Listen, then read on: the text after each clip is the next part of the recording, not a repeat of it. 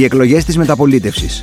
1974-2019 Τα κόμματα, οι πρωταγωνιστές, τα αποτελέσματα. Όλες οι εθνικές εκλογικές αναμετρήσεις της περίοδου μέσα από μια σειρά συζητήσεων με ακαδημαϊκούς, πολιτικούς επιστήμονες, εκλογικούς αναλυτές.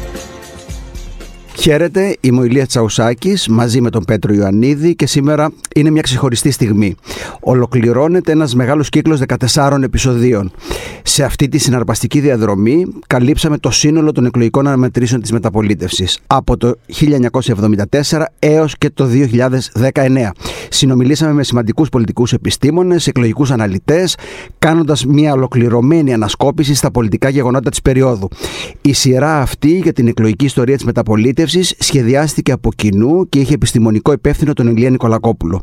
Μαζί κάναμε το πρώτο επεισόδιο για τις εκλογές του 1974 και είχαμε σχεδιάσει να επαναλάβουμε τη συνάντησή μας και στο τελευταίο επεισόδιο, το 15ο, κάνοντας μια συνολική αποτίμηση της μεταπολιτευτικής περίοδου. Δυστυχώς, ο Ηλίας Νικολακόπουλος έφυγε από κοντά μας στις 30 Ιουνίου, αφήνοντας πίσω του ένα δυσαναπλήρωτο κενό. Σε όλους εμάς, τους συνεργάτες, τους φίλους, σε όσους είχαμε τη χαρά και την τιμή να το γνωρίσουμε και να σταθούμε δίπλα του, το κενό αυτό είναι μεγάλο. Ο Ηλίας Νικολακόπουλος υπήρξε πρωτοπόρος, καθοδηγητής, δάσκαλος και συνεργάτης για τη συντριπτική πλειοψηφία των ανθρώπων που δραστηριοποιούνται στον χώρο. Και για τους περισσότερους από τους 14 συνομιλητές που μας έκαναν την τιμή να μιλήσουν για τις εθνικές εκλογικές αναμετρήσεις από το 1974 μέχρι σήμερα. Έτσι σήμερα στη θέση του Ηλία δίπλα μας έχουμε την ε, μεγάλη χαρά και την τιμή να φιλοξενούμε έναν άνθρωπο που τον γνώριζε πάρα πολύ καλά.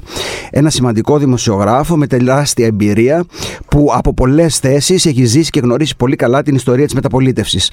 Κύριε Τσίμα, καλώς ήρθατε σε αυτό το τελευταίο απολογιστικό επεισόδιο της σειράς για την εκλογική ιστορία της μεταπολίτευσης. Ευχαριστώ πολύ. Ε, ευχαριστώ για την πρόσκληση.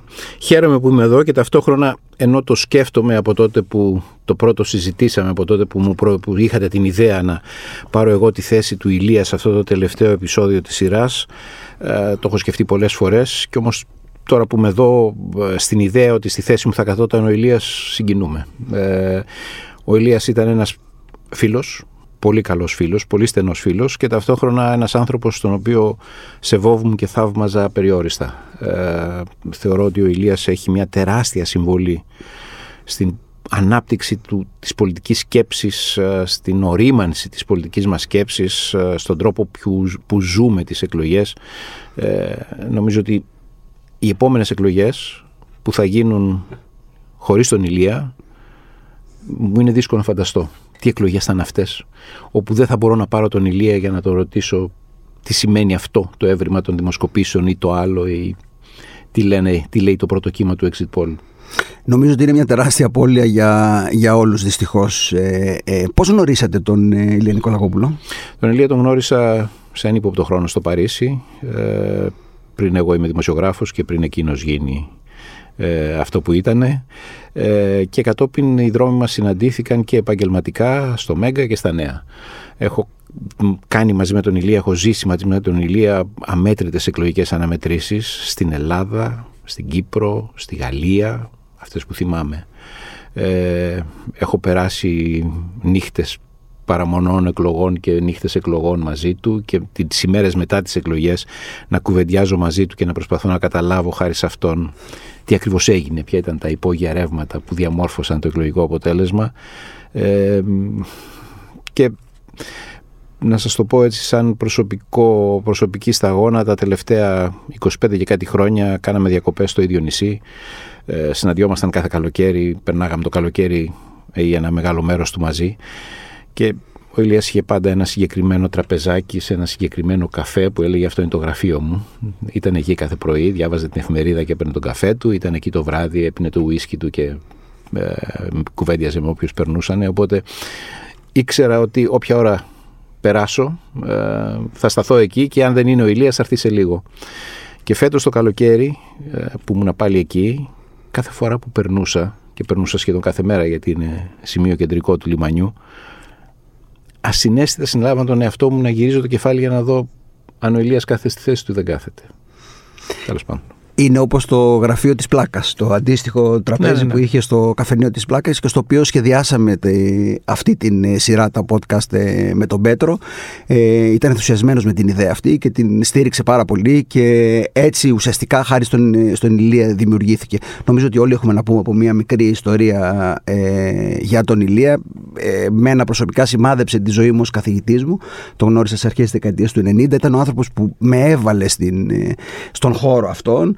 Ε, πίστευε πάρα πολύ στους φοιτητές του και τους βοηθούσε. Ήταν ε, πολύ υποστηρικτικός, δεν, δεν κρατούσε απόσταση ε, από αυτούς και μετά στην επαγγελματική μου διαδρομή και στην ε, σταδιοδρομία ο Ηλίας ήταν πάντα δίπλα μου ό,τι χρειαζόμουν ε, μπορούσα να τον ρωτήσω να με συμβουλεύσει, να με επι- επιπλήξει ως δάσκαλος πάντα ή να, με, ε, ε, να μου δώσει το κίνητρο να, να προχωρήσω. Ε, ακούγεται υπερβολικό αλλά νομίζω ότι ο Ηλίας εμένα προσωπικά, αλλά νομίζω και πάρα πολλούς φοιτητές μας σημάδεψε με την, με την παρουσία του την ε, ακαδημαϊκή. Πέτρο; Εγώ το γνώρισα πιο πρόσφατα από, από εσάς. Ήταν το 2010 όταν συνεργαστήκαμε σε ένα project μαζί με τον άλλο αείμνηστο, τον Δημήτρη του Στεφάνου. Από τότε κρατήσαμε μια επαφή και τα τελευταία χρόνια γίναμε φίλοι ώσπου φτάσαμε και να συνεργαστούμε και πιο επαγγελματικά. Βέβαια ήταν από τα πρόσωπα που αισθάνεσαι ότι τα γνωρίζεις μια ζωή. Ναι. Ε, ήμουνα μικρός όταν τον έβλεπα στο Μέγκα μαζί σας ε, να κάνει εκλογές και θυμάμαι να λέω ότι αυτό το επάγγελμα θέλω να κάνω να μεγαλώσω χωρίς να ξέρω ακριβώς τι Αλήθεια. είναι αυτό. Ναι. Ε, Εντυπωσιακό. ναι. ε, ακόμα και τώρα πολλές φορές ψάχνω στο YouTube α, βίντεο με συνεντεύξεις ή με αφιερώματα ή με ε, ομιλίες α, του Νικολακόπουλου και που, που έχουν με τεράστιο πλούτο. Υπάρχει τεράστιος πλούτος γνώσης στον οποίο μοιράζει όχι μόνο για τα εκλογολογικά, για ιστορία, για βιογραφίες α, ανθρώπων που στιγμάτισαν την νεότερη πολιτική ιστορία. Είναι τρομερά σημαντικά όλα όσα έχει κάνει είχε κάνει ο Νικολακόπουλος για την πρόσφατη ελληνι- ελληνική, ελληνική ιστορία. Το τελευταίο διάστημα συνεργαστήκαμε. Η Ηλία θυμάσαι τον ενθουσιασμό, όπως είπες, όταν του είπαμε για τα podcast. Ε, ήταν ένας άνθρωπος ο οποίος μας έπαιρνε τηλέφωνο, συναντιόμασταν στο, στο καφέ ή το βράδυ σε κάποιο μπαρ και συζητούσαμε για το πώς ε, πάνε τα podcast. Μας πίεζε, μιλήστε με αυτόν, να πάρω τηλέφωνο τον άλλον, να δούμε πώς θα α, το σχεδιάσουμε όλο αυτό το πράγμα. Ένας άνθρωπος πάνω απ' όλα νομίζω προοδευτικός και δοτικός. Πολύ. Αφού έφυγε, ε, έχω μιλήσει με αρκετούς ανθρώπους που δεν ήξερα ότι είχαν σχέση με τον α, Νικολακόπουλο και όλοι κάπως λένε ότι «Α, εμένα με είχε βοηθήσει εκεί, μου είχε ανοίξει το δρόμο αλλού». Χωρίς να το ξέρεις, ο Ηλίας Νικολακόπουλος έδινε. Και στην About People, όταν α, ξεκινήσαμε να συνεργαζόμαστε, δεν α, προλάβαμε να κάνουμε πολλά πράγματα. Έβλεπα έναν άνθρωπο ο οποίος την έψαχνε συνέχεια για ε, ε, καινούριες μεθοδολογίες, τι γίνεται στη Γαλλία. Καθόμασταν και συζητούσαμε πράγματα τα οποία έλεγες ότι θα, δεν, θα, δεν θα τον απασχολούσαν τόσο πολύ. Κι όμως ήταν εκεί και προσπαθούσε να βρει τον καλύτερο δυνατό τρόπο για να, ε, να κάνουμε καλύτερα τη δουλειά μας. Γενικώς νομίζω αυτό που είπε και ο Ηλίας πριν ότι όλοι του χώρου είμαστε υπό μία έννοια παιδιά του, μεγαλύτεροι ή μικρότεροι, και έχω την αίσθηση ότι ο Νικολακόπουλος αγαπούσε πολύ τα παιδιά του. Ναι, αλήθεια είναι αυτό. Ε, και νομίζω ότι ε, ο Νικολακόπουλος έχει μια θέση νομίζω στην ιστορία της ελληνικής πολιτικής επιστήμης και της πολιτικής ιστορίας, όχι μόνο των εκλογικών βραδιών. Νομίζω ότι τα βιβλία του και ιδιαίτερα το βιβλίο του για τις ε, εκλογές και τα κόμματα από το 46 και ύστερα είναι ένα πώς να πω, είναι ένας ακρογωνιαίος λίθος ε, γνώσης για τη σύγχρονη ελληνική πολιτική ιστορία και σαν άνθρωπος ναι, συμφωνώ. Πρώτον, ε, είχε μια νεανικότητα πηγαία γιατί ήταν περίεργος, ανήσυχος μέχρι το τέλος. Ήταν μεγαλύτερός μου, αλλά ένιωθα ότι είναι νεότερός μου, ότι είναι, έψαχνε περισσότερο από μένα. Δεύτερον, είναι αυτή, αυτός ο απέραντος θησαυρός που είχε στο κεφάλι του. Δηλαδή, τον ρωτούσες ξαφνικά πόσους σταυρούς είχε πάρει ο Τάδε από τα σημαντικά πολιτικά πρόσωπα στις εκλογές του 56 ας πούμε. Και θα σου έλεγε κατά προσέγγιση πόσους σταυρούς είχε πάρει. Και ένα ακόμη χαρακτηριστικό που για μένα είναι αυτό που περισσότερο εκ των υστέρων θαυμάζω είναι ότι ενώ ήταν ένας άνθρωπος με πολύ ισχυρές πολιτικές απόψεις είχε, ήταν ένας άνθρωπος που είχε απόψεις, ιδέες και πεπιθήσεις πολιτικές και ιδεολογικές. Ποτέ δεν άφηνε τις απόψεις του να θολώνουν την κρίση του. Ποτέ δεν άφηνε την άποψή του για τα πράγματα να επηρεάζει τον τρόπο που αναλύει τα πράγματα. Τον τρόπο που βλέπει τους ψυχρούς αριθμούς, τον τρόπο που κοιτάζει τους ανθρώπους και τα πράγματα. Και δεν ήταν, ενώ ήταν σε πολλά πράγματα πολιτικά παθιασμένος, δεν ήταν ποτέ εμπαθής και πολύ ανεκτικός. Και αυτό είναι, είναι πράγμα σπάνιο και είναι και πάρα πολύ δύσκολο. Είναι η αξιολογική ουδετερότητα που έλεγε ο Βέμπερ, να μπορεί να διαβάζεις ε, αντικειμενικά τα πράγματα και τους αριθμούς και να κρατάς την απόσταση που χρειάζεται για αυτή την, ε, ε, για αυτή την ιστορία. Με τον Ηλία, όπως ε, είπαμε και πριν, σχεδιάσαμε όλη αυτή την ιστορία που λέγονται τα, λέγονται, τα 14 podcast ε, της ε, μεταπολίτευσης με σπουδαίους συνομιλητές. Είναι πάνω από 10 ώρες υλικό. Μιλήσαμε για όλες τις εκλογικές αναμετρήσεις. Τις έχετε ακούσει, τις έχετε διαβάσει. Όλες. Πώς σας φάνηκε όλο αυτό το υλικό βλέποντας ε, τις εκλογές αυτές από μία απόσταση διαβάζοντας και ακούγοντας ε, συζητήσεις για εκλογικές αναμετρήσεις που πολλοί από εμάς έχουμε βάλει λίγο στο πίσω μέρος του μυαλού μας. Mm, τις έχω ζήσει όλες. Τις περισσότερες ως δημοσιογράφος, κάποιες απλώς ως πολιτικά ενεργό, ας πούμε, στέλεχος ενός κόμματος που μετήχε στις εκλογές. Όλες τι εκλογές από το 1974 και ύστερα τις έχω ζήσει. Συνεπώς, άκουγα κάτι το οποίο έχω ζήσει, αλλά το άκουγα με ένα καινούριο τρόπο. Και επειδή οι εκλογές είναι πάντα. Οι εκλογές είναι μια συναρπαστική στιγμή. Για μένα δεν υπάρχει πιο ενδιαφέρουσα στιγμή όχι μόνο στη δημόσια ζωή, ακόμη και στην ιδιωτική ζωή των ανθρώπων από το βράδυ των εκλογών. Ε, με έχει σημαδέψει μια παιδική ανάμειξη. Οι πρώτες εκλογές που θυμάμαι είναι οι εκλογές του 63 και του 64. Ήμουνα στις πρώτες τάξεις του Δημοτικού. Ε, δεν θα είχαμε την άλλη μέρα σχολείο, άρα μου επιτρεπόταν να ξενυχτήσω. Και θυμάμαι να είναι μαζεμένη η οικογένεια γύρω από ένα ραδιοφωνό, να ακούει τη φωνή του, του εκφωνητή, ε, εκλογική περιφέρεια, τάδε, εκλογικό τμήμα, τάδε, έλαβον, ερέ, ένωση κέντρου. Και ε, σε κόλλες αναφοράς ε, κρατάγαν σημειώσεις τμήμα-τμήμα προσπαθώντας κάποια στιγμή, γιατί τότε δεν, υπήρχαν, δεν υπήρχε Ηλίας Νικολακόπουλος, δεν υπήρχε καμία κανένας τρόπος να μαντέψει το αποτέλεσμα, ούτε να στο πει εκ των προτέρων κάποιος, να, να μαντέψουν προς τα πούμε τα πράγματα. Δηλαδή να βρούνε, Α, μάλιστα, στην έδεσα λοιπόν πήρα τόσο, πόσο είχε πάρει την προηγούμενη φορά, για να δούμε άρα γιατί σημαίνει αυτό για το τελικό εκλογικό αποτέλεσμα. Αυτές οι δύο εκλογικές βραδιές του 63 και του 64 τόσο, είχαν τόσο βαθιά σημαδευτεί στο μυαλό ενός παιδιού που ήμουν τότε ε, και το ξαναβρίσκω την ίδια, το, το βρίσκω το ίδιο συναρπαστικό και το ίδιο μεθυστικό κάθε φορά που έχουμε εκλογές. Δηλαδή τα βράδια των εκλογών δεν κοιμάμαι, δεν μπορώ να κοιμηθώ. Ε, το, το, το, το ζω και το ξαναέζησα παρακολουθώντας αυτές τις ε, συζητήσεις που κάνατε. Και νομίζω ότι είναι είναι ένα υλικό αναφοράς επίσης, γιατί δεν υπάρχει τίποτε παρόμοιο. Δεν υπάρχει δηλαδή μια τέτοια αναδρομή στις πόσες είναι, 14 εκλογικές αναμετρήσεις από τη μεταπολίτευση και ύστερα, όπου για κάθε μια από αυτές υπάρχουν τα πραγματικά στοιχεία, δηλαδή η πραγματική περιγραφή του πολιτικού περιβάλλοντος, πώς φτάσαμε σε αυτές τις εκλογές, ποιοι ήταν οι παίκτες, τι έπαιξε ρόλο, αλλά ταυτόχρονα υπάρχει και η υποκειμενική ανάγνωση ενός διαφορετικού κάθε φορά ανθρώπου που φυσικά τα βλέπει από τη δική του οπτική γωνία. Αυτός ο συνδυασμός λοιπόν της παράθεσης των πραγματικών στοιχείων και της ερμηνείας που είναι κάθε φορά υποκειμενική αλλά δεν είναι ποτέ από την ίδια οπτική γωνία γιατί καθένας από τους συνομιλητές σας είναι αλλιώς τοποθετημένος, έχει άλλου είδους ιδέες στο μυαλό του, άλλου είδους ευαισθησίες, άρα κάνει μια ανάγνωση διαφορετική. Όλο μαζί αυτό είναι ένα συναρπαστικό μυθιστόρημα. Είναι το πολιτικό μυθιστόρημα της Ελλάδας από τη μεταπολίτευση μέχρι σήμερα. Είναι συναρπαστικό να το ακούς. Ε, φαντάζομαι ότι ε, είστε υποχρεωμένοι να το εκδώσετε σε ένα βιβλίο κάποια στιγμή γιατί πρέπει να υπάρχει κάπου τυπωμένο για να μπορεί να τρέχει κανείς να το διαβάζει και να το σημειώνει. Το είχαμε συζητήσει με τον Ηλία, το είχαμε αποφασίσει και ε, πιθανότατα θα βγει και σε βιβλίο αφού βγουν πρώτα τα podcast στη δημοσιότητα, θα το προχωρήσουμε και σε μια έκδοση ενός τόμου σχετικά με αυτό. 1974-2019. Ε, Ποιες είναι κατά τη γνώμη σας οι στην περίοδο της μεταπολίτευσης, αυτή τη μεγάλη περίοδο την οποία έχει συζητηθεί τόσο πολύ, ποιες είναι οι κρίσιμες εκλογές ε, για εσά, ποιες είναι αυτές που σημαδεύουν αυτή τη μεγάλη ιστορική περίοδο; Εγώ θα έλεγα, εγώ ξεχωρίζω όχι τις μείζονες εκλογές, δηλαδή τις εκλογές που παίχτηκαν σε κλίμακα ματζόρε, αλλά τις εκλογές που παίχτηκαν σε κλίμακα μινόρε και που στην πραγματικότητα οριοθέτησαν περιόδους. Δηλαδή οι εκλογές του 1974 ασφαλώς είναι σημαντικές γιατί είναι η, έναρξη και είναι το, η, πώς να, η, η λαϊκή νομιμοποίηση της αλλαγής, mm. της, ε, της μεταπολίτευσης της ίδιας. Οι εκλογές του 1977 όμως είναι πιο σημαντικές για μένα. Πρώτον γιατί τότε νομίζω ότι αυτό που λέμε μεταπολίτευση και επειδή συζητάμε πολύ πότε τέλειωσε η μεταπολίτευση, εγώ θα έλεγα η μεταπολίτευση τελειώνει το 1977. Δηλαδή, έχει πέσει η δικτατορία, έχει γίνει το δημοψήφισμα και έχει τελειώσει η μοναρχία, έχει ψηφιστεί το καινούριο σύνταγμα και όλο αυτό το καινούριο θεσμικό οικοδόμημα δοκιμάζεται και για πρώτη φορά στην πράξη, σε εκλογές.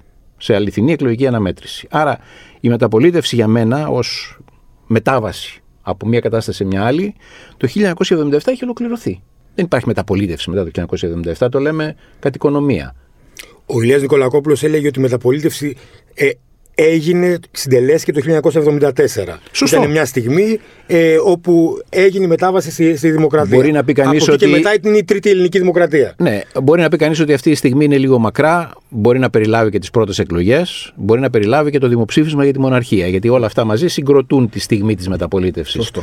Αλλά λέω, αν θέλουμε να το δούμε λίγο πιο μακριά, να- να είμαστε λίγο πιο γενναιόδοροι με το χρόνο, σίγουρα το 1977 η φάση της μετάβασης τελειώνει, οι θεσμοί δοκιμάζονται και στην πράξη, στην εκλογική πράξη και ταυτόχρονα διαμορφώνεται οριστικά το πολιτικό σκηνικό της Τρίτης Ελληνικής Δημοκρατίας. Δηλαδή διαμορφώνεται αυτό που ο Ηλίας Νικολακόπουλος έχει ονομάσει ε, ο δικοματισμός των δυόμιση κομμάτων. Νέα Δημοκρατία Πασόκ, που το 1977 πια είναι φανερό ότι αυτή είναι οι δύο πόλοι του δικοματισμού, και η αριστερά, η οποία διατηρεί την ισχύ της και ε, ε, στις εκλογές του 1977 καθαρίζονται και οι εσωτερικοί συσχετισμοί τους, ότι η αριστερά είναι το κουκουέ, ο ισχυρός της πόλος. Από εκεί και πέρα οι, οι, οι δεκαετίες που έρχονται ορίζονται από τις εκλογές του 1977. Άρα για μένα οι πρώτες κρίσιμες εκλογές είναι το 1977.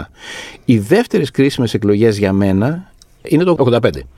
Γιατί είναι οι εκλογές τις οποίες η τρίτη ελληνική δημοκρατία απαλλάσσεται από την κουλτούρα, οριστικά από την κουλτούρα την προδικτατορική.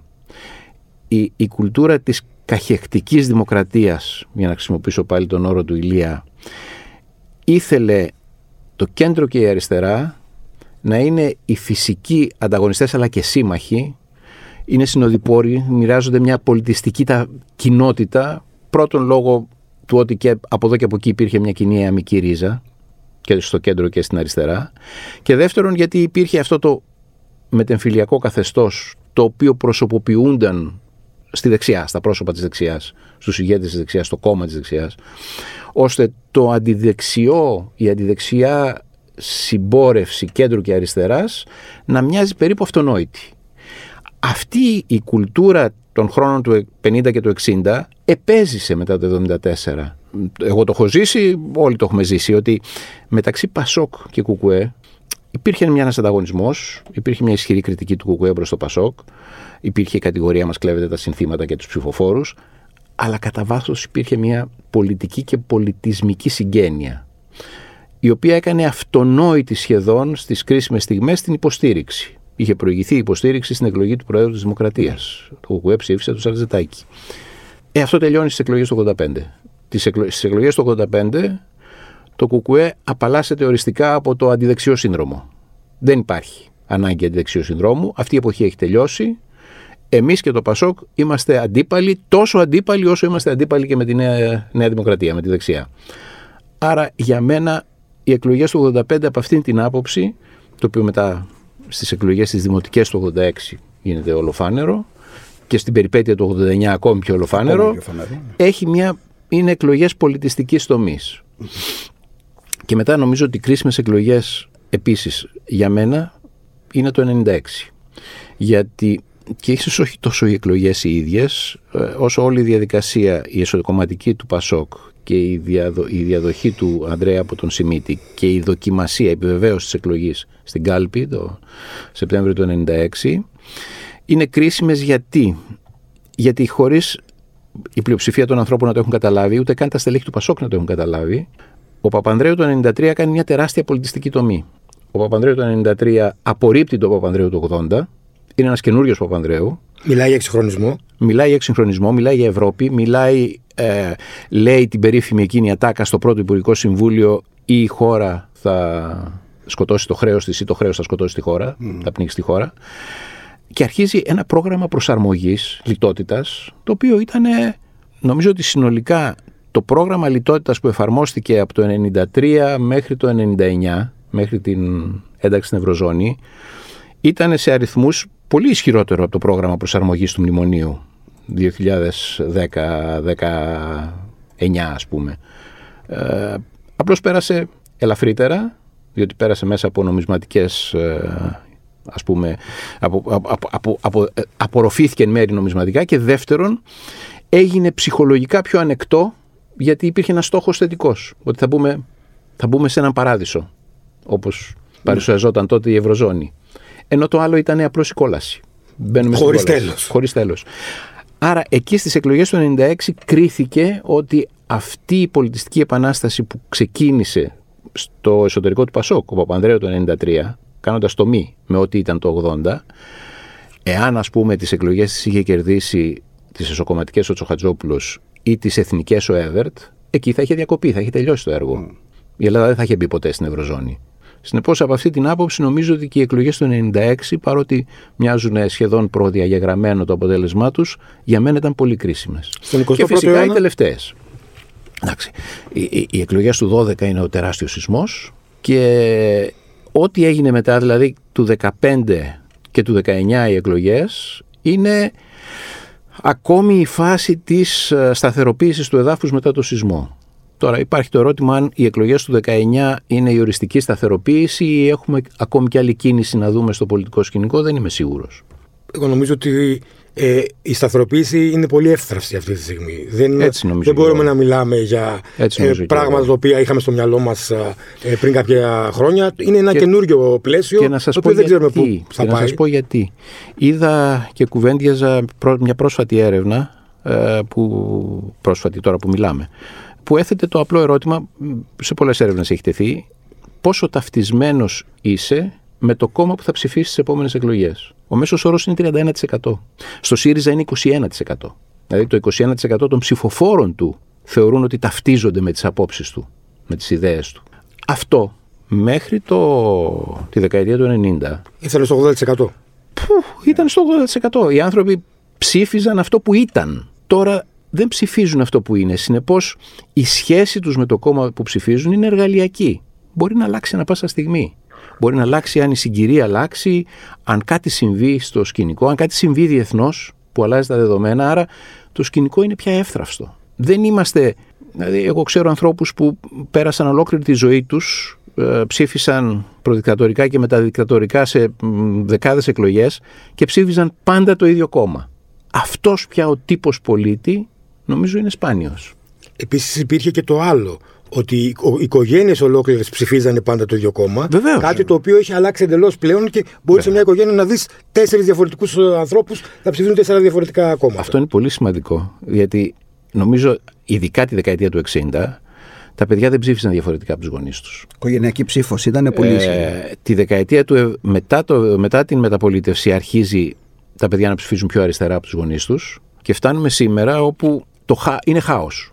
Η πολιτική συμπεριφορά της μεγάλης με της μικρής γενιάς, της πάνω με την κάτω γενιά, απέχουν όσο η, η, η υγεία από τη σελήνη. Είναι Άλλα δύο, δύο, δύο κόσμοι που δεν επικοινωνούν πουθενά. Σε τίποτα δεν επικοινωνούν. Είναι δύο διαφορετικοί κόσμοι. Αυτό είναι το εντυπωσιακό των δημοσκοπήσεων τώρα. Αν κάνεις το σπάσιμο του ηλικιακό, που βλέπεις πόσο διαφορετικές αντιλήψεις σχεδόν για όλα τα πράγματα. Έτσι. Ναι. Και προφανώς και στην ε, πρόθεση ε, ψήφου. Ε, οι πρωταγωνιστές, τα πρόσωπα, τι ρόλο παίζουν στη μεταπολίτευση και ποιοι είναι αυτοί. Νομίζω ότι παίζουν πολύ μεγάλο ρόλο. Όχι μεγαλύτερο από ό,τι παίζουν τώρα τα πολιτικά πρόσωπα. Γιατί στα πρώτα χρόνια μετά τη μεταπολίτευση η, η ταύτιση ήταν λιγότερο με το κόμμα και περισσότερο με το πρόσωπο. Δηλαδή ψήφιζες Καραμανλή και ψήφιζες Αντρέα. Δεν ψήφιζε. Δηλαδή, ο παππούς στο χωριό μπορεί να μην θυμόταν καν ότι το κόμμα το λένε Νέα Δημοκρατία. Τον Καραμαλή τον ήξερε. Ο παππούς στο χωριό μπορεί να μην θυμόταν ότι το κόμμα λέγεται Πασόκ. Αλλά τον Αντρέα τον ήξερε. Τα πρόσωπα απορροφούσαν όλη την, την πίστη στην, στην παράταξη. Δηλαδή η παράταξη ήταν το πρόσωπο. Άρα Αντρέας Καραμαλής παίζουν ένα, κατά τη γνώμη μου, πολύ κεντρικό ρόλο. Που κανένας δεν μπορεί να πλησιάσει τον ρόλο που παίξανε, γιατί νομίζω ότι οι συνθήκες δεν επιτρέπουν σε κανένα πολιτικό πρόσωπο να γίνει ό,τι ήταν ο Καραμαλής και ο Ανδρέα εκείνες τις δεκαετίες. Δεν, θα... δεν μπορώ να φανταστώ, ίσως κάποτε ξαναβρεθούμε σε παρόμοιες συνθήκες, αλλά τώρα δεν, μπορώ να το, δεν το βλέπω, δεν μπορώ να το δω αυτό. Άρα όλα τα άλλα πρόσωπα είναι σε δευτερεύουσα μοίρα. Και υπάρχει επίσης ένα πρόσωπο που εγώ, για να πέρασω και στον τρίτο πόλο, ο Φλωράκης επίσης είναι μια σημαντική προσωπικότητα. Γιατί ο Φλωράκης κάνει, νομίζω, με την προσωπικότητά του και με το πολιτικό του ένστικτο περισσότερο, γιατί τα περισσότερα πράγματα όσο τον έχω ζήσει, γιατί από τους τρεις είναι αυτός που έχω ζήσει περισσότερο, ήταν το ένστικτό του πολλές φορές παρά η ανάλυση του. Ε, έλεγε κάτι το οποίο ε, δεν ήταν πάντα εύκολο να το εξηγήσει επιχειρηματολογώντας, αλλά εκ των υστέρων έβλεπες ότι ναι, ε, το πιανε η μύτη του.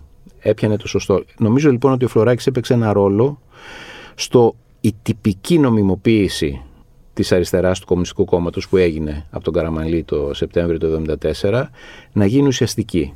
Δηλαδή η ουσιαστική νομιμοποίηση της αριστεράς, δηλαδή το να μετατραπεί σε μια δύναμη ενσωματωμένη στη δημοκρατική ζωή, στο πολιτικό σύστημα, στην, στα κοινωνικά πράγματα, νομίζω ότι έπαιξε, οφείλεται σε ένα βαθμό στον τρόπο που ο Φλωράκης εγκατέστησε το κουκουέ στη συνείδηση των ανθρώπων εκείνα τα πρώτα χρόνια.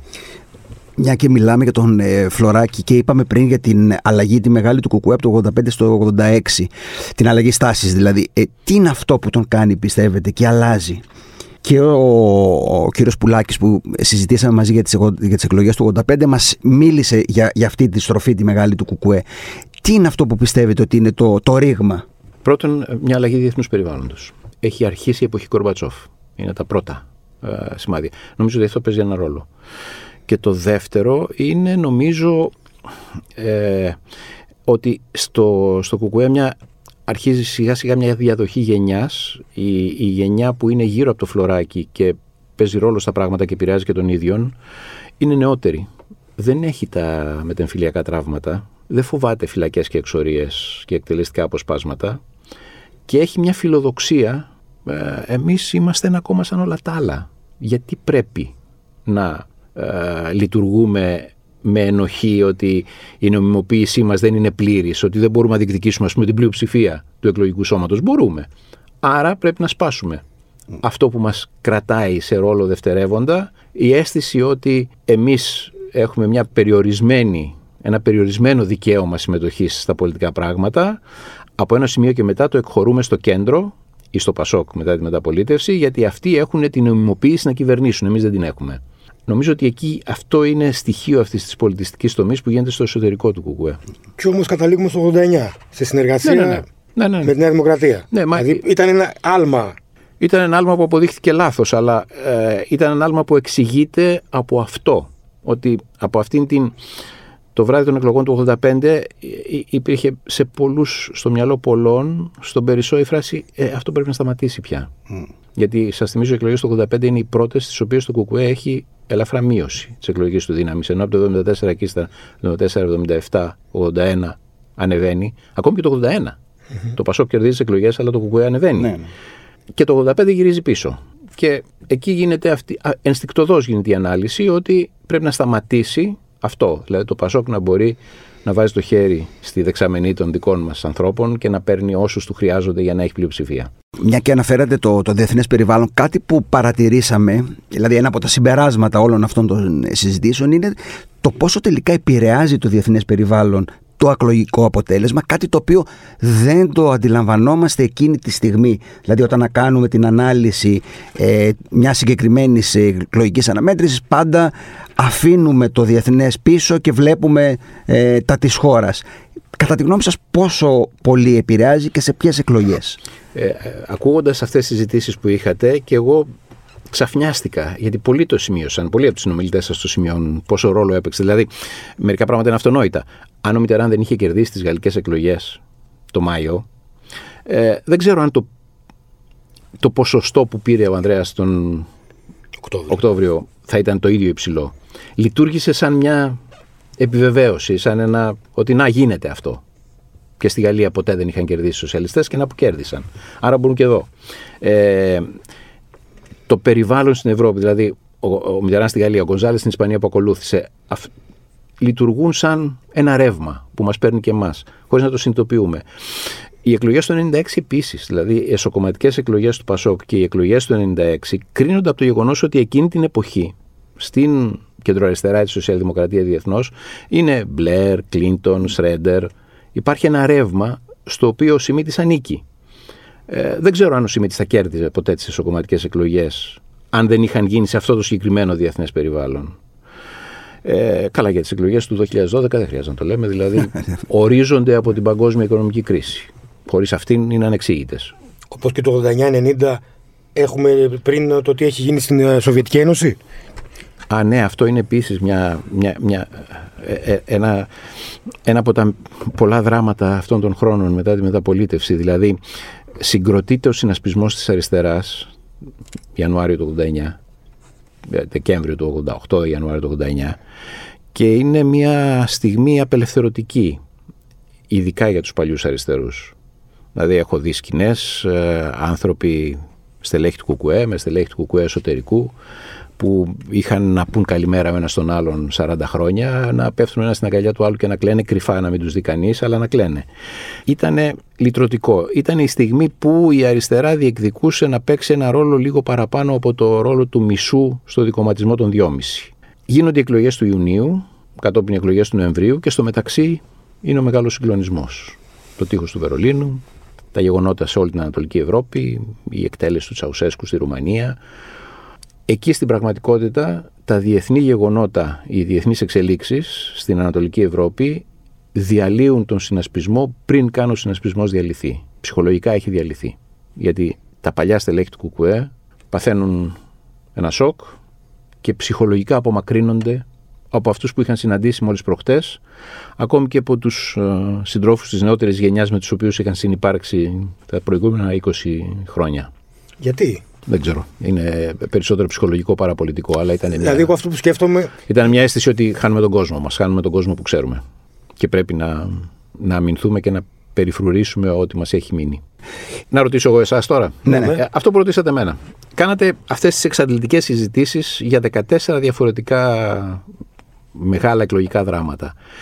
Εσείς ποιες θεωρείτε ότι, ποια σας έμειναν ως πιο ενδιαφέρουσες ή σημαντικές εκλογές; Του 12 οπωσδήποτε που είναι ο μεγάλος α, εκλογικός σεισμός που διαμορφώνει ένα νέο σκηνικό πρωτόγνωρο που κανείς δεν μπορούσε να το φανταστεί λίγους μήνες πριν. Δεν είναι μόνο η ραγδαία πτώση του δικοματισμού, είναι ότι έχουμε νέα κόμματα, νέους παίκτες, ε, την ακροδεξιά να ανεβαίνει, ε, κόμματα του διαδικτύου να φτάνουν 10% οι ανεξάρτητοι Έλληνες ήταν κάτι το οποίο ήταν αναπάντεχο νομίζω. Όσο και αν ε, είχε χτυπήσει η κρίση ε, την Ελλάδα, δεν μπορούσε κανείς να το φανταστεί λίγο καιρό πριν. Οπότε για μένα ήταν ένα συγκλονιστικό ναι. ε, αποτέλεσμα, μια συγκλονιστική στιγμή στην περίοδο ε, από τη μεταπολίτευση και μετά.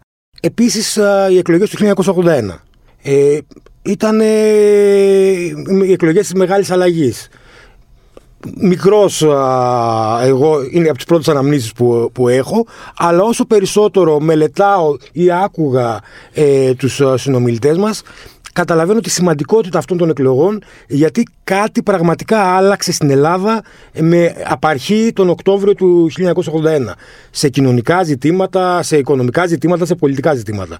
Ε, όλες οι εκλογές ε, είναι σημαντικές. Δεν είναι τυχαίο ότι όλοι οι συνομιλητές μας ε, λέγανε για τη σημασία και τη σημαντικότητα των εκλογών στις οποίες ε, αναφέρονταν αλλά για μένα αυτές οι δύο είναι αν έπρεπε να διαλέξω δύο αυτές οι δύο θα διάλεγα ως τις πιο κρίσιμες τις πιο...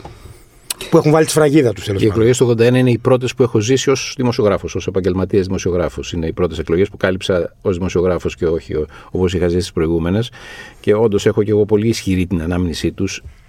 Υπήρχε ένα αίσθημα εφορίας εκείνο το βράδυ για την πλειοψηφία για τη μεγάλη πλειοψηφία, που είναι πραγματικά, δεν νομίζω ότι σε αυτήν την ένταση και την, πώς να πω, την έκταση το έχουμε ξαναζήσει ποτέ, Ε, πέρασα εκείνο το βράδυ ως, ε, γιατί έκανα ρεπορτάζ Πασόκ τότε για το ριζοσπάστη και ήμουνα το βράδυ στο Καστρίο που είχαμε πάει όλοι οι, οι ρεπόρτερ Πασόκ, ας πούμε, πολιτικοί συντάκτες που καλύπταμε την προεκλογική καμπάνια του Ανδρέα ε, και ήταν αυτό το πράγμα. Ε, είχε την αίσθηση ότι όλος ο κόσμος είναι εδώ γύρω από το Καστρί, γύρω από το σπίτι το παλιό του Καστριού. Εγώ θυμάμαι τη μητέρα ενός φίλου μου η οποία ψήφιζε κουκουέ και μου έλεγε για εκείνη την ημέρα ότι Πέτρο κατεβαίναμε στο κέντρο της πόλης, Ε, ναι. στην Έδεσα, με κεριά σαν να ήταν Ανάσταση. Όλος ο κόσμος. Δηλαδή ήταν κάτι... Δεν, δεν μπορείς να το φανταστείς να συμβαίνει σήμερα. Ναι, και ήταν μια κίνηση που είχε κάνει πολύ συμβολική, δεν την είδα, αλλά μου την διηγηθήκαν εκείνοι που την είδαν, που είχε, είχε κάνει ο Λεωνίδας Κύρκος, που πήρε μια σημαία του Πασόκ και μια σημαία του Κουκουέ εσωτερικού και βγήκε με τον κόσμο που πανηγύριζε στην Ομόνια να πανηγυρίσει και αυτός. Ναι. Αυτός ως ε, ανάμνηση το, το έχω εγώ, σε εικόνα δηλαδή που έχει, μου την έχουν ε, ε, μεταφέρει. Να απαντήσω και εγώ στην ερώτησή σας. Νομίζω ότι το, το πάρα πολύ ε, ενδιαφέρον σε αυτή την ιστορία είναι ότι ε, κάθε φορά αισθανόμαστε ότι βάζαμε ένα κομμάτι σε, σε ένα παζλ μιας συνολικής εικόνας. Δηλαδή αυτό που λέμε μεταπολίτευση ε, τίποτα δεν θα υπήρχε ω συνολική εικόνα αν δεν υπήρχε και μία εκλογική αναμέτρηση. Άρα κάθε μία από αυτές έχει το βάρος της τι ξεχωρίζω, ποιες ξεχωρίζω ως δύο σημαντικές ε, που μου αναδείχθηκαν και από τις συζητήσεις το 1985 γιατί το 1985 είναι και το αποτέλεσμα ε, μεγάλων αλλαγών που έχουν συμβεί από το 81 μέχρι, το, μέχρι την ημέρα των ε, εκλογών, από το οικογενειακό δίκαιο μέχρι την αναγνώριση της εθνικής αντίστασης, δηλαδή είναι πολλά γεγονότα που σε φτάνουν ε, εκεί. Ε, και φυσικά οι εκλογές του 1977 όπως είπατε και εσείς γιατί ουσιαστικά βάζουν, ξεκινάει από εκείνο το σημείο το κομματικό σύστημα όπως περίπου το ξέρουμε και το γνωρίζουμε ε, μέχρι το, τουλάχιστον μέχρι το 2012. Αυτές είναι οι δύο βασικές ε, εκλογικές αναμετρήσεις. Να σας πω μια ανάμνησή μου από το 1977. Το 1977 ήμουνα στέλεχος του ΚΚΕ, έκανα πολιτική δουλειά όλη την περίοδο, αλλά την, το διήμερο των εκλογών ήμουν δικαστικός αντιπρόσωπος. Γιατί είχα μόλις πάρει την άσκησή μου, ότι είχα τελειώσει την άσκηση του δικηγόρου, ήμουνα, είχα περάσει τις εξετάσεις του δικηγορικού συλλόγου και διορίστηκα δικαστικός αντιπρόσωπος σε ένα χωριό από τα χωριά της Κάρλας, έξω από το Βόλο. Με την αρρώστια του ενδιαφερομένου, πριν μετρήσω τα αποτελέσματα, είχα φροντίσει να πάρω τα αποτελέσματα των προηγούμενων εκλογών στο ίδιο εκλογικό τμήμα. Ήταν οι ίδιοι άνθρωποι, είχαν ψηφίσει το 1974, οι ίδιοι ακριβώς, ο ίδιος αριθμός, είχε ψηφίσει το 1977, συν ένας, και συνέκρινα τα αποτελέσματα. Και ήταν αποτελέσματα τούμπα. Ό,τι είχε πάρει η Νέα Δημοκρατία σαν αριθμό ψήφων το 1974, πήρε το Πασόκ το 1977. Όταν μέτρησα το βράδυ ως εκλογικός αντιπρόσωπος στις ψήφους και συμπλήρωσα το χαρτί για να πάω να το δώσω στο πρωτοδικείο στο Βόλο με το σάκο, πραγματικά εντυπωσιάστηκα και ήταν η πρώτη ένδειξη αυτού που κατάλαβα όταν είδα συνολικά τα αποτελέσματα, ότι οι εκλογές του 1977 είχαν, εκεί είχε συντελεστεί αυτή η μεγάλη πολιτική, αλλά η, η, η πολιτική τομή. Δηλαδή το Πασόκ ήταν πια η ανερχόμενη δύναμη, το γεγονός ότι σε ένα μικρό χωριό στη Μαγνησία οι 320 ψηφοφόροι που είχαν δώσει 200 ψήφους στη Νέα Δημοκρατία και 45 στο Πασόκ, τώρα έδιναν 180 στο Πασόκ και 70 στη Νέα Δημοκρατία, αυτή τεράστια ας πούμε, το τεράστιο παλατζάρισμα μέσα σε τρία χρόνια, ήταν η ένδειξη αυτή ότι υπάρχει μια αλλαγή εποχής που την, την, την μέτρησα στο, στα αποτελέσματα μιας κάλπης πριν τη συνειδητοποιήσω ακούγοντας το συνολικό αποτέλεσμα. Ένα κομμάτι της ε, εκλογικής ιστορίας ε, της μεταπολίτευσης είναι και δημοσκοπήσεις. Από ένα σημείο και μετά μπαίνουν στη ζωή μας. Ναι. Ο Λίας ο Νικολακόπουλος όπως είπαμε στην αρχή παίζει μεγάλο ρόλο. Ε, κατά τη γνώμη σας ποιος είναι ο ρόλος τελικά των δημοσκοπήσεων; Γίνεται και στις μέρες μας τώρα γίνεται πάλι μεγάλη συζήτηση για τις δημοσκοπήσεις. Πόσο επηρεάζουν, πόσο πιστεύετε ότι διαμορφώνουν τα, τα αποτελέσματα; Ε, επηρεάζουν ναι και διαμορφώνουν όπως και χιλιάδες άλλοι παράγοντες. Δηλαδή τα αποτελέσματα τα διαμορφώνει πρώτα απ' όλα η πραγματικότητα, η εμπειρία των ανθρώπων, η καθημερινή τους εμπειρία, αυτά που συζητάνε με τους φίλους τους, αυτά, που, που, που, που αυτά μέσα στα οποία κολυμπούν στο διαδίκτυο, ε, αυτά που διαβάζουν στις εφημερίδες όσοι διαβάζουν εφημερίδες ή που βλέπουν τηλεόραση όσοι βλέπουν τηλεόραση. Ένας από τους παράγοντες που τους επηρεάζει είναι και οι δημοσκοπήσεις. Προφανώς επηρεάζει. Αλλά για μένα θα ήταν αδιανόητο να πούμε ότι οι δημοσκοπήσεις είναι ο παράγοντας που επηρεάζει, ότι προεξοφλεί το αποτέλεσμα. Είναι ένας παράγοντας που ασφαλώς επηρεάζει, που χρησιμοποιούνται για να επηρεάσουν, προφανώς εντάσσονται σε μια πολιτική στρατηγική κάθε φορά, αλλά επηρεάζουν τόσο όσο. Ε, αν μου επιτρέπετε, εάν επηρέαζαν οι δημοσκοπήσεις τόσο πολύ τα πράγματα, στο δημοψήφισμα του 2015 το αποτέλεσμα θα ήταν διαφορετικό. Και στις εκλογές του 2015 του Σεπτεμβρίου θα ήταν διαφορετικό. Ακριβώς. Ε, Επίσης θα ήταν διαφορετικό στις εκλογές του 2019. Γιατί στις εκλογές του 2019 και εγώ έχω μόνο μια υπόθεση να κάνω. Τι ήταν αυτό που συνέβη στις πέντε εβδομάδες ανάμεσα σε ευρωεκλογές και τις εθνικές εκλογές; Τι ήταν αυτό που έδωσε στον ΣΥΡΙΖΑ τόσους παραπάνω ψηφοφόρους; Τι ήταν αυτό που μετακίνησε ανθρώπους οι οποίοι είχαν αποδοκιμάσει το ΣΥΡΙΖΑ σε ευρωεκλογές και τον επιδοκίμασαν στην κάλπη των εκλογών; Δεν, δεν είναι βέβαιη η ανάγνωση, άλλωστε είναι πολιτικό ζητούμενο αυτή η ανάγνωση που θα επιβεβαιωθεί στην επόμενη εκλογική αναμέτρηση. Γιατί κατά μία εκδοχή ήταν ότι εκείνοι είχαν ψηφίσει στις ευρωεκλογές μια αποδοκιμασία που δεν ήταν ακόμη οριστική και συνεπώς όταν έφτασε η ώρα της οριστικής κρίσης την πήραν πίσω, δώσαν άλλη μια ευκαιρία. Ή μια άλλη ερμηνεία είναι ότι το εκλογικό σώμα με έναν τρόπο είχε προεξοφλήσει το αποτέλεσμα. Η Νέα Δημοκρατία ήταν ήδη κυβέρνηση και συνεπώς το εκλογικό σώμα, ένα μέρος του εκλογικού σώματος, αναζητούσε μια ισχυρή αντιπολίτευση, ένα ισχυρό αντίβαρο που να εκπροσωπεί τα δικά του συμφέροντα και η λήψη άλλου ψήφισε, τον, ε, ψήφισε πάλι ΣΥΡΙΖΑ. Επέστρεψε στο ΣΥΡΙΖΑ, ελήψη άλλου να εκπροσωπήσει αυτό που ένας άνθρωπος νιώθει ότι εντάξει, αυτοί θα κυβερνάνε εμένα, για μένα ποιος θα μιλάει, ποιος θα είναι αντιπολίτευση.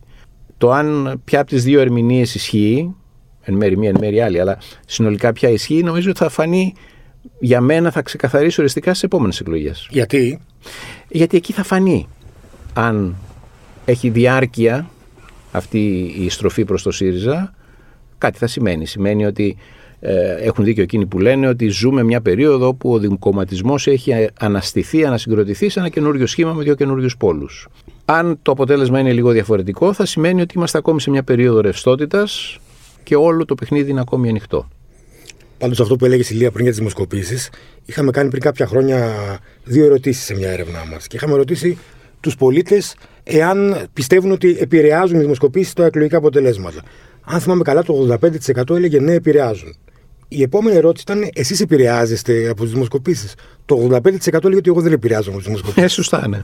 Επηρεάζουν τους άλλους, όχι εμένα. Ακριβώς. Ναι θυμάμαι στις ε, εκλογές του 2000, ε, τότε ε, εκείνο το διάστημα συνεργαζόμουν με τον Ηλία. Εσείς ήσασταν στο, στο Μέγκα και είχατε ζήσει εκείνη τη βραδιά την, την οριακή του 2000. Του 2000 ε, δύσκολη. δύσκολη. Δύσκολη βραδιά για, για όλους. Ε, την Παρασκευή που είχαμε πάρει το τελευταίο δείγμα της, του τελευταίου κύματος, το οποίο θα το χρησιμοποιούσε ο Ηλίας για το exit poll, κάθισε, πάντα έβγαζε ένα στυλό, μέτραγε ε, κύκλους και είπε ότι αποτέλεσμα δεν βγαίνει ισοπαλία. Και νομίζω ότι την επόμενη μέρα κάπως έτσι τα πράγματα ε, βγήκαν ισοπαλία. Ε, ήταν ισοπαλία. Ήταν οι πιο κλειστές εκλογές που έχουμε ζήσει τα τελευταία όχι μόνο 50 παραπάνω χρόνια. Κοιμηθήκαμε με Νέα Δημοκρατία και ξυπνήσαμε με, με Πασόκ. Ναι. Όπως ε, Αλλά κάποιοι δεν κοιμηθήκανε καθόλου, οπότε ε, προλάβανε την αλλαγή. Ήταν, ναι. Ε, ήταν και μια δύσκολη απόφαση για τον Ηλία αυτό, αυτή, γιατί ενώ έπρεπε να πει του δεν close, αποτέλεσμα, ναι. του close to call. Πιέστηκε να πει ένα αποτέλεσμα το οποίο διαψεύστηκε πολύ γρήγορα. Το διαψεύσε ο ίδιος βέβαια, αλλά ήταν δύσκολη βραδιά εκείνη. Ο Ηλίας ο Νικολακόπουλος μιλούσε για την περίοδο πρώτου 67 χαρακτηρίζοντάς το σε εποχή καχεκτικής δημοκρατίας. Αν θα θέλαμε να βάλουμε ένα τίτλο σε αυτή την περίοδο τη μεγάλη της μεταπολίτευσης από το 1974 και μετά, ποιος θα ήταν αυτός; Νομίζω ότι εγώ θα έκανα μια παραλλαγή ενός τίτλου που έχει δώσει στο τελευταίο του βιβλίο ο Γιάννης Βούλγαρης που λέει Η Ελλάδα, μια χώρα παραδόξως νεωτερική. Υποστηρίζει ότι η Ελλάδα ήταν πάντα από τη γέννησή της μέρος της νεωτερικότητας, η Ελληνική Επανάσταση. Μπορεί να έχει δίκιο, αλλά το βέβαιο είναι ότι η πολιτική ζωή της Ελλάδας από την ίδρυσή της ως κράτος μέχρι το 1974 ήταν μια εξαίρεση. Δεν ακολουθούσε την, της υπόλοιπης δημοκρατικής Ευρώπης την κίνηση από το 1974 και ύστερα η Ελλάδα είναι μια χώρα που δεν είναι πια εξαίρεση. Είναι μια χώρα που σταδιακά, σιγά σιγά εντάσσεται στο ευρωπαϊκό μοντέλο πολιτικής ζωής και οι περιπέτειές της είναι περιπέτειες που θα μπορούσαν να είχαν συμβεί και συνέβαιναν και σε άλλες χώρες. Ακόμη και η πιο ακραία περιπέτεια αυτής, αυτού του μισού αιώνα που είναι το μνημόνιο, η χρεοκοπία, δεν συνέβη μόνο σε εμάς. Συνέβη στην Κύπρο, στην Πορτογαλία, στην Ισπανία, παραλίγο στην Ιταλία, σίγουρα στην Ιρλανδία. Άρα είναι η περίοδος όπου η πολιτική ζωή στην Ελλάδα αρχίζει να αποκτά χαρακτηριστικά διεθνούς κανονικότητας, η Ελλάδα πια δεν είναι μια πολιτική εξαίρεση στον κόσμο. Είναι μια χώρα σαν όλες τις άλλες. Ενώ του κόσμου της.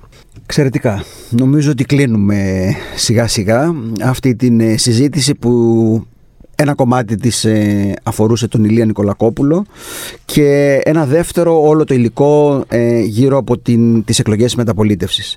Μαζί μας στο τελευταίο επεισόδιο της σειράς των podcast για την ελληνική ιστορία της μεταπολίτευσης ήταν ένας άνθρωπος που γνωρίζει πολύ καλά το αντικείμενο, ο δημοσιογράφος Παύλος Τσίμας. Αποδώσαμε ε, φόρο τιμή στον Ηλία τον Νικολακόπουλο και μιλήσαμε για τη συναρπαστική περίοδο της μεταπολίτευσης. Κύριε Τσίμα, ευχαριστούμε πάρα πολύ. Εγώ σας ευχαριστώ. Πραγματικά σας είμαι ευγνώμων για την ε, κουβέντα αυτή. Και εντάξει, ε, με τρόμαζε λίγο και με, με τρόμαζε πολύ η ιδέα ότι κάθομαι στην καρέκλα που θα καθόταν ο Ηλίας αλλά από την άλλη μεριά σας ευχαριστώ πολύ που μου δώσατε αυτή την ευκαιρία. Και εμάς είναι αλήθεια και νιώσαμε μια μικρή αμηχανία αλλά νομίζω ότι την ξεπεράσαμε σύντομα. Ευχαριστούμε πάρα πολύ.